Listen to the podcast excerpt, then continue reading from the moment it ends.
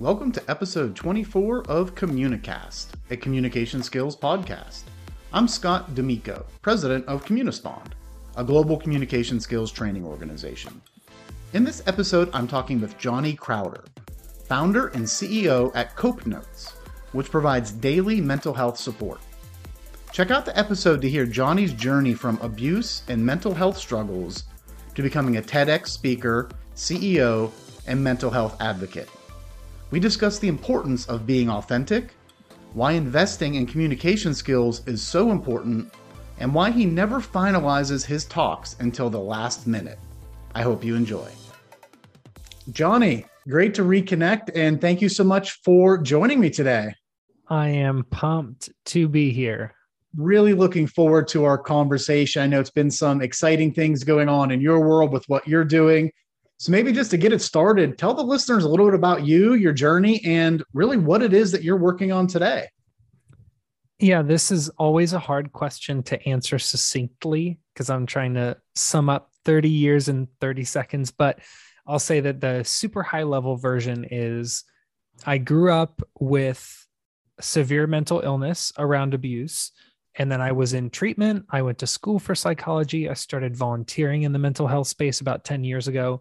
And then now I get to work full time in the mental health space as a speaker and as the CEO of a mental health resource called Cope Notes, which I absolutely love. So it's kind of a cool, like, full circle story where I grew up needing something. And then when I grow up, I actually get to provide the thing that I needed to others that is an awesome story to be able to go back and give back and provide a service and tools that you i'm sure very much would have benefited from as you were growing up. So that must be just very rewarding and very exciting. Real quick just kind of high level what is cope notes? So the the easiest way to think about it is cope notes sends daily text messages that train your brain to think in healthier patterns by interrupting negative thoughts. So each text is just a few sentences long, written by a peer with lived experience. So someone just like you. And it contains a psychology fact, a journaling prompt, an exercise, some type of positive psychology information. And over time, it trains your brain to form new neural pathways associated with positive thought. Love it. And we'll make sure that we we tag you in this and get information out about your organization and the great work that you are doing. So, Johnny, as you think of your experience, your path, the journey that you've been on, you know, growing through, as you mentioned, with, with abuse, mental health, and now really progressing, going to school, earning the degree, starting the business, growing it a big part i would think of all of that success is going to come come down to communication. And that seems to be that's a big part of what cope notes is doing today.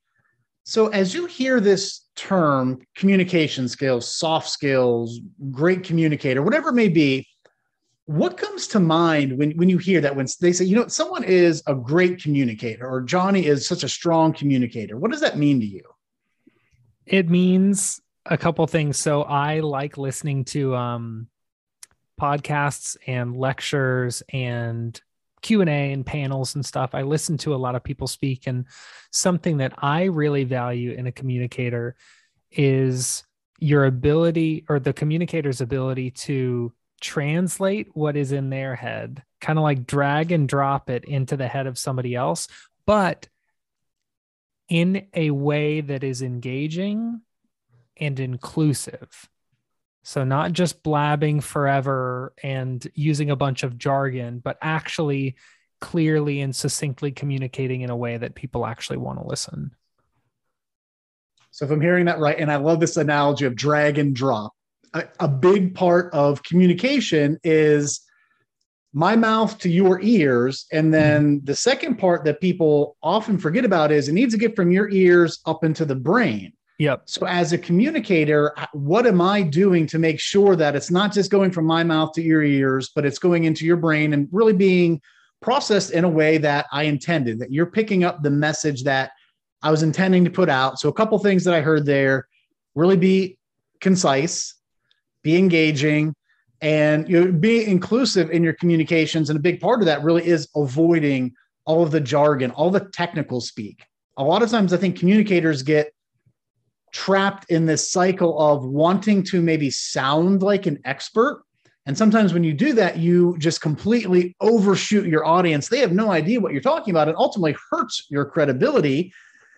So, as you're going out and you're doing speaking engagements, what are some of the things that you do to try to prepare to really make sure that you are delivering that, that message to the right level of the audience? Dude, well, one thing I want to touch on, it's actually related to the answer to this question too, but the other side of that same coin with communication is being an effective listener, which I work really, really hard on. Um, because communication, in my opinion, is two way. So it's not only the drag and drop from something inside of your brain into the brain of someone else's, but then making sure that you're attentive enough and patient enough to do the hard work of translating someone else's words into your own brain. So it's it's kind of like you're responsible for both ends. Mm-hmm. If you're an effective communicator, you're you're not only do the words coming out of your mouth make sense, but you put in the work to translate what's hitting your ears. And whenever I speak, I think about how my a big part of my job is listening to the audience. Um and that's not necessarily like them during q&a and stuff. I mean obviously you should listen during that part but also let's say i speak at a conference. I'm not joking dude. I never finalize my outline for my talk until very shortly before i go on because all day at that conference i'm having conversations with people who i'm going to be speaking with. And i learn things from them. I incorporate phrases that they use and pain points that they bring up. So in my opinion a big part of what makes a talk great is the listening that takes place before the speaker takes the stage. And then also, as the speaker is on stage, listening to people's body language, seeing if people are nodding or leaning back or checking their phone, and kind of steering your talk in a direction that makes sure that you're being inclusive and you're being clear and direct. Those cues are invaluable. A couple of things you hit on there are absolutely critical. One really ties into preparation. How are you preparing for the speech, the presentation that you're going to give? And a big part, absolutely, you need to be prepared, but you can't be prepared to the point where you can't change. You can't be mm-hmm. flexible. So as you get to a conference and you you have your message ready and you're just hearing a completely or picking up a completely different vibe at that conference, and you don't change just because you're too scared to, to change some words, change the structure, the presentation is not going to go over so well. So I love that this idea of, yep, I'm prepared, but I'm going to be listening the whole time I'm there leading up to it. And I can make you know the audible when we get to the line of scrimmage to, to change direction, so to speak. That's one big thing. And then as you mentioned, once you hit the stage, while you're not necessarily hearing directly from the audience, they're not always jumping in and asking questions looking at that body language. And there's this old adage of when you are giving a speech or presenting, you want to make eye contact, but a lot of people are just scanning the room as they're doing that. And if you're just scanning, that audience is going to become a blur and you are going to mm-hmm. miss out on all those things you just said. Somebody's leaned back like this with their arms crossed, or they're checking their phone, or they're dozing off.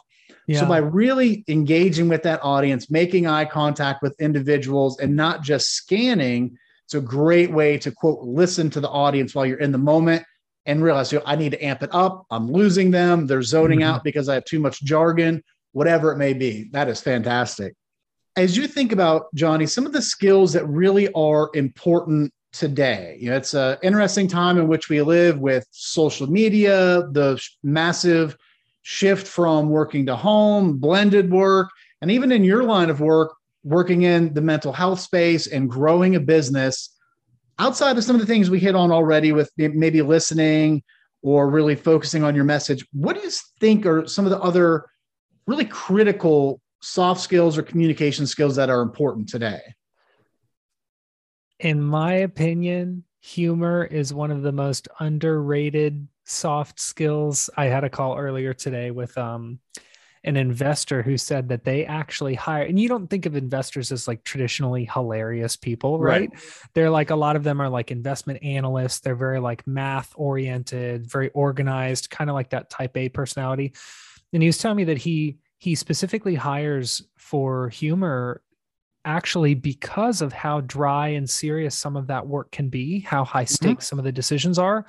And I've found that in in the current climate, humor is something. I mean, like if your team communicates on Slack, and you know, there's like someone puts someone is talking about their day and like slides a joke in or you know has a little bit of sarcasm in mm-hmm. one of their mm-hmm. slack messages there's something so refreshing about that especially in a remote environment because it can feel really challenging to engage with people on your team who are far away mm-hmm. and humor i think is this kind of unique connector where if you're sharing you know if you can share a bit of humor or or even I, I, would say I would expand that a little bit to be anything artistic or creative. So we've had people mm-hmm. on our team like share a song that they've been listening to or recommend a movie that they watched that they really thought was shot well.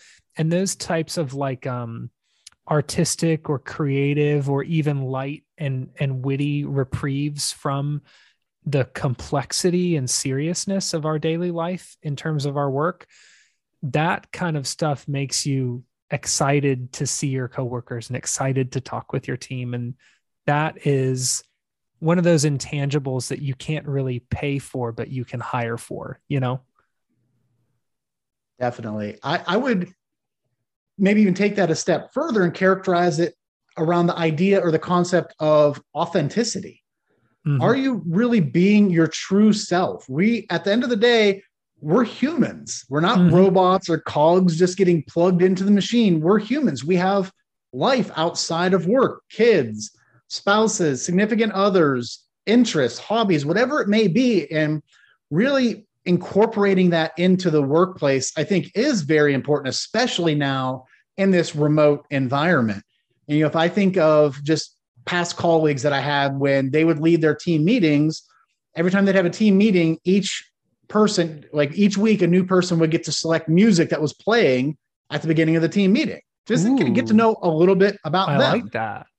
We did our all hands meeting for for Communispond, the, the company that I lead, a couple weeks ago. And as part of that, we all just submitted pictures of whatever it could be. It could be a hobby, your kids, your pets, you, you climbed mm-hmm. Everest, mm-hmm. whatever it was. Everyone submitted a handful of pictures, and we just had it playing on a loop before sessions during the breaks as a good way to get to know one another because yeah. it is when you bring your authentic self to work i think it opens up those communication channels because you know, not everyone's funny you have to be careful sometimes with humor because if you're not say always that funny boisterous person you try to force it it comes across as yeah. forced or inauthentic so but yeah if you really just focus on being yourself and trying to bring your whole self into work and showing a little bit of vulnerability it goes a long way i believe in increasing the communication channels and ultimately just really bringing results forward. 100%. If you think about Johnny, your journey from you know where you were to going into school, earning the the degree, starting this business now, which seems to be doing well. I, I just saw a news article recently where you, I believe, you're celebrating getting Cope Notes into your hometown uh, which, yeah, which has been, we, been adopted to the to the government of the county that I grew up in, which is just such a cool feeling. Absolutely. So, if you think about the success that you've had, if you had to pinpoint it down to say one or two key skills, what would you say those are? The first thing that comes to mind is is the ability and willingness to do work with no reward. so, like, dude, I always tell people this is like you know a lot of times new entrepreneurs will ask me like you know i'm thinking about starting a business and what advice do you have for me and my advice is always it's not always popular but this is my advice i stand by it it's you know the work that you want to do like if you want to set out to start an insurance claims processing software company i always ask people you know, how excited are you to do that work? And a lot of times they'll say, Oh, I'm fired up. And I ask them, um, how about on day 100 of no progress, people telling you no, um, not really seeing the needle move at all. And they're like, Oh, I'm still fired up. That's only three months and change. And I say, Okay, how about on day 365 so you've gone you've gone through a christmas you've gone through an easter and a thanksgiving and a birthday and now you're right back here on the same day you started with no real, tangible, outward signs of success. Your friends think you're bananas. Your parents think you're wasting your time.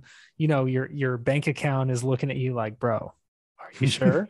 and then how do you feel after two years and after three years? And I always tell people if you can still do this same work with the same level of persistence and resilience and purpose and passion, you would be doing this on day 1000 after 1000 days of no one giving you an award of no one patting you on the back of no one writing you a million dollar check if you're still willing to do the work then i believe in your company so that i think it's the it's the resilience and persistence and that confidence that allows you to delay gratification almost indefinitely for the sake of your purpose that's huge and i talk a lot about that with as I'm talking with people in my network that want to go into people leadership positions. And I'll talk a lot about why. And sometimes you get, oh, I, I want to, I can make more money, or you want the title, I want to be in control, whatever it is. But if you really think about what's the driving force behind why you're doing something, if it's for the right reason, and the right reason is different for everybody, right? But if it's for the right reason, that motivation is going to be there because once you move into, say, a people leadership position, it's not about you anymore. And it was 100% not about you. It's about your people and trying to develop them, grow them, and do everything you can to help them to be successful.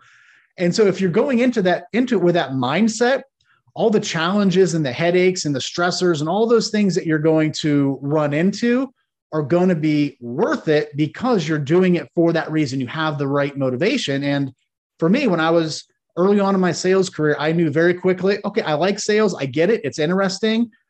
But I really, my passion, especially coming out of a teaching background, is helping people, helping people be the best version of themselves that they can and to grow and to be successful. And so that was my driving force to get into management. And really why I've stayed in you know positions of people leadership is because it is really what gets me fired up and gets me energized when I can see those results for the people. May not be immediately impacting me or, or directly impacting me, but to see the people on my team succeed is for me what it's all about. So I love it. Just having that right motivation as to why you're going into either starting a business, you know, finding the right partner or getting a promotion at work. Really what's the why? What's the driving force or the motivation? Dude you said something really smart that i don't want listeners to miss. They probably heard it but i want to i want to okay. point it out. You i'm said, glad it's recorded. I don't say too many smart things. I'm good that we have this recorded.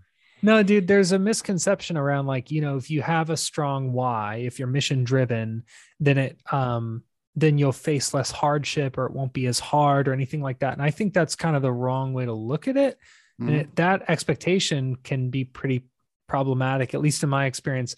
But what you said, you didn't say if you have a good why, it'll be easier, mm-hmm. or that you'll experience less hurdles, or you, or that you'll get turned down less, or that even will that even that people will support you more or want to do business with you more. You didn't say any of that. All you said was the challenges that you will face will feel more worth it mm-hmm. to accomplish your big mission. And that's totally true. You might face the exact, and in all likelihood, you're going to face the same trials as a non-mission driven entrepreneur or founder or or anyone else in your same position, but they will feel different because your justification in doing the work is different if I was in people leadership role just because maybe I can make a little bit more money or because I wanted a fancy title to put on LinkedIn, that would not sustain me through, especially with, say, the past couple of years that have been so challenging and yep. just so chaotic, so much going on.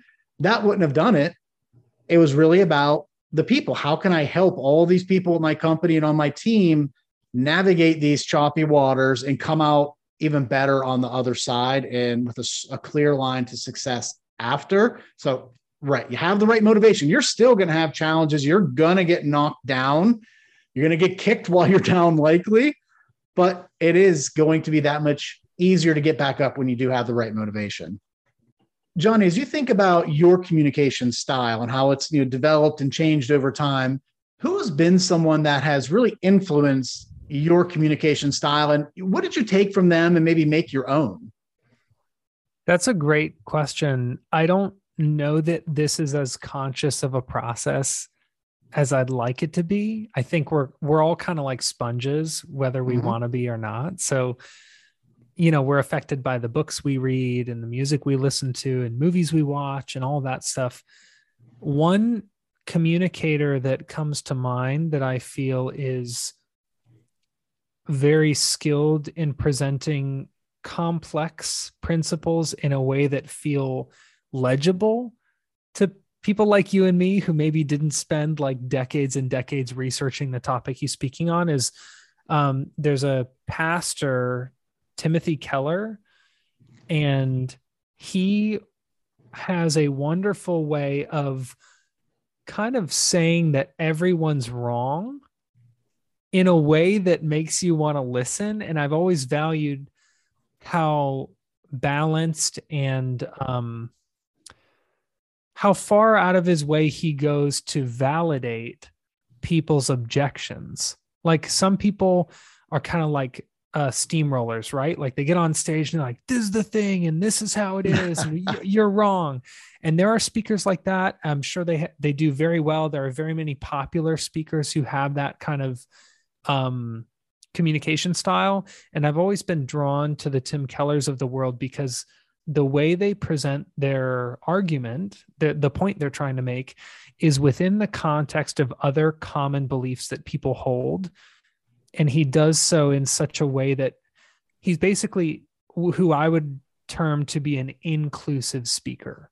So exclusive speakers say, you're if you don't believe in me, you're just an idiot and you'll see one day. And there's mm-hmm. there's a market for that, there's an audience for that. Inclusive speakers say, listen, I can probably imagine that you're thinking, why would I listen to a guy that's covered in tattoos who has a bunch of sneakers on his wall? That's a completely valid question, and I'm going to address that. I'm not judging you for thinking that. I understand where it's coming from, and I want to touch on it. So, for me, the way that I would think about that type of approach, that type of speaker, kind of goes back to how do you prepare for a conversation? How do you prepare for a presentation speech? Whatever it may be, a big part of that is anticipating the audience's reaction, mm. whether it is the reaction to your message, the reaction to your appearance. As, as you mentioned, okay, you have you have tattoos, you get the sneakers behind you. Some people may just at first glance look and say, "Oh, why am I going to take this, this guy seriously?" Whatever it may be, or I remember one time going to a meeting where I was completely, completely overdressed for the occasion. I it was a very informal office environment, jeans, t-shirts. I show up full on suit, tie, crisp white shirt, shine shoes, completely out of place. I didn't anticipate that, so I had to adjust quickly and address it. But as you think about that, the communication style really is, it's so important to think about what are some of the objections or obstacles I'm going to face going into this discussion and think about how can I either one overcome them, address them, bring them to light whether it's to make somebody more comfortable, to make somebody more open-minded or to persuade somebody to really understand ultimately here's what we're trying to do here's what we're trying to achieve. Does it matter that I have sneakers behind me or that I have Legos behind me and all kinds of crazy things for my kids up behind me? Does that make my message or the outcomes or the results that I'm going to bring any less impactful? Love it. As we're wrapping up here, Johnny, I just one, I want to be respectful of time. But if you could share one closing piece of advice to somebody, whether they are coming fresh out of school, maybe they are getting ready to start their own business, they're going down that journey day one of a thousand days to you know to follow their passion or really what they want to do or maybe they're just ready for a change. But if you could offer them a piece of advice around communication skills and the important role that they'll play in that journey what would that be? I would say i would encourage anyone in that position to remember that the most effective communicators they know likely read books about communication, listen to podcasts about communication, watch TED Talks about communication, like read articles about it. I myself do all of those things, and I will likely do that forever. And I think that almost everyone who is successful in their careers and in their personal life have made a measured effort to improve their communication skills. So, whether that's written or verbal, listening, um, even communicating through art or nonverbal, kind of like social cues and, and body language. So, I'll say this it doesn't matter what industry you wind up in. It doesn't matter what company you wind up working for. If you start a company or five or 20, or you never work again, every hour you invest in educating yourself on how to communicate is an hour that nobody can take from you ever. Doesn't matter if you get fired, you get laid off, you have to move, you get to carry that forever. And there's not a single job in the world that won't help you do. Marriage, parenting, uh, coaching a basketball team, playing ultimate frisbee with your friends, it will help you with everything. So if you're stuck and you don't know where to start, or you're not sure where to place your focus, I encourage you do some digging into learning how to communicate better and don't stop because the most effective communicators haven't. Those investments are so valuable. As you mentioned, no one can ever take that away from you, and they will continue to pay dividends all throughout your career and your life. The one beautiful thing about communication skills is that they really transcend everything, whether it is the size of your organization, the industry in which you are in, the type of job you're in, your spouse, your kids, your rec, your frisbee golf team, whatever it may be, it's going to have an impact there. And one of the things that you mentioned earlier is this idea of being a sponge. So, whether you are just directly reading articles or listening to podcasts about communication skills, or just indirectly. If you're listening to podcasts, you are reading books, articles, interacting with colleagues and friends, absorb things from them, the good stuff. If you notice some one of your friends as a strong communicator, try to pick up on some of the things that they're doing. If you have a colleague that's very successful, you know, what are they doing and maybe their work emails or the presentations that they're giving? Really be a sponge. One of the past guests talked about this concept of bloom where you are planted. So, regardless of where you are, whatever type of soil you've been planted in, try and suck in any nutrients that you can because they ultimately will help you grow. I love it. Johnny, thank you so much for taking the time to chat with me today. Really enjoyed the conversation. I hope you have a great day and wish you all the best with Cope Notes. Thank you so much for having me, man. I appreciate it. Absolutely. Take care. A special thanks again to my guest, Johnny Crowder. His journey is so inspirational, and his points about motivation and passion are spot on, especially if you're looking to build your own business or even go into people leadership positions. As always, if you haven't done so, please be sure to subscribe to Communicast so that you can be notified of new episodes. Thanks, and have a great day.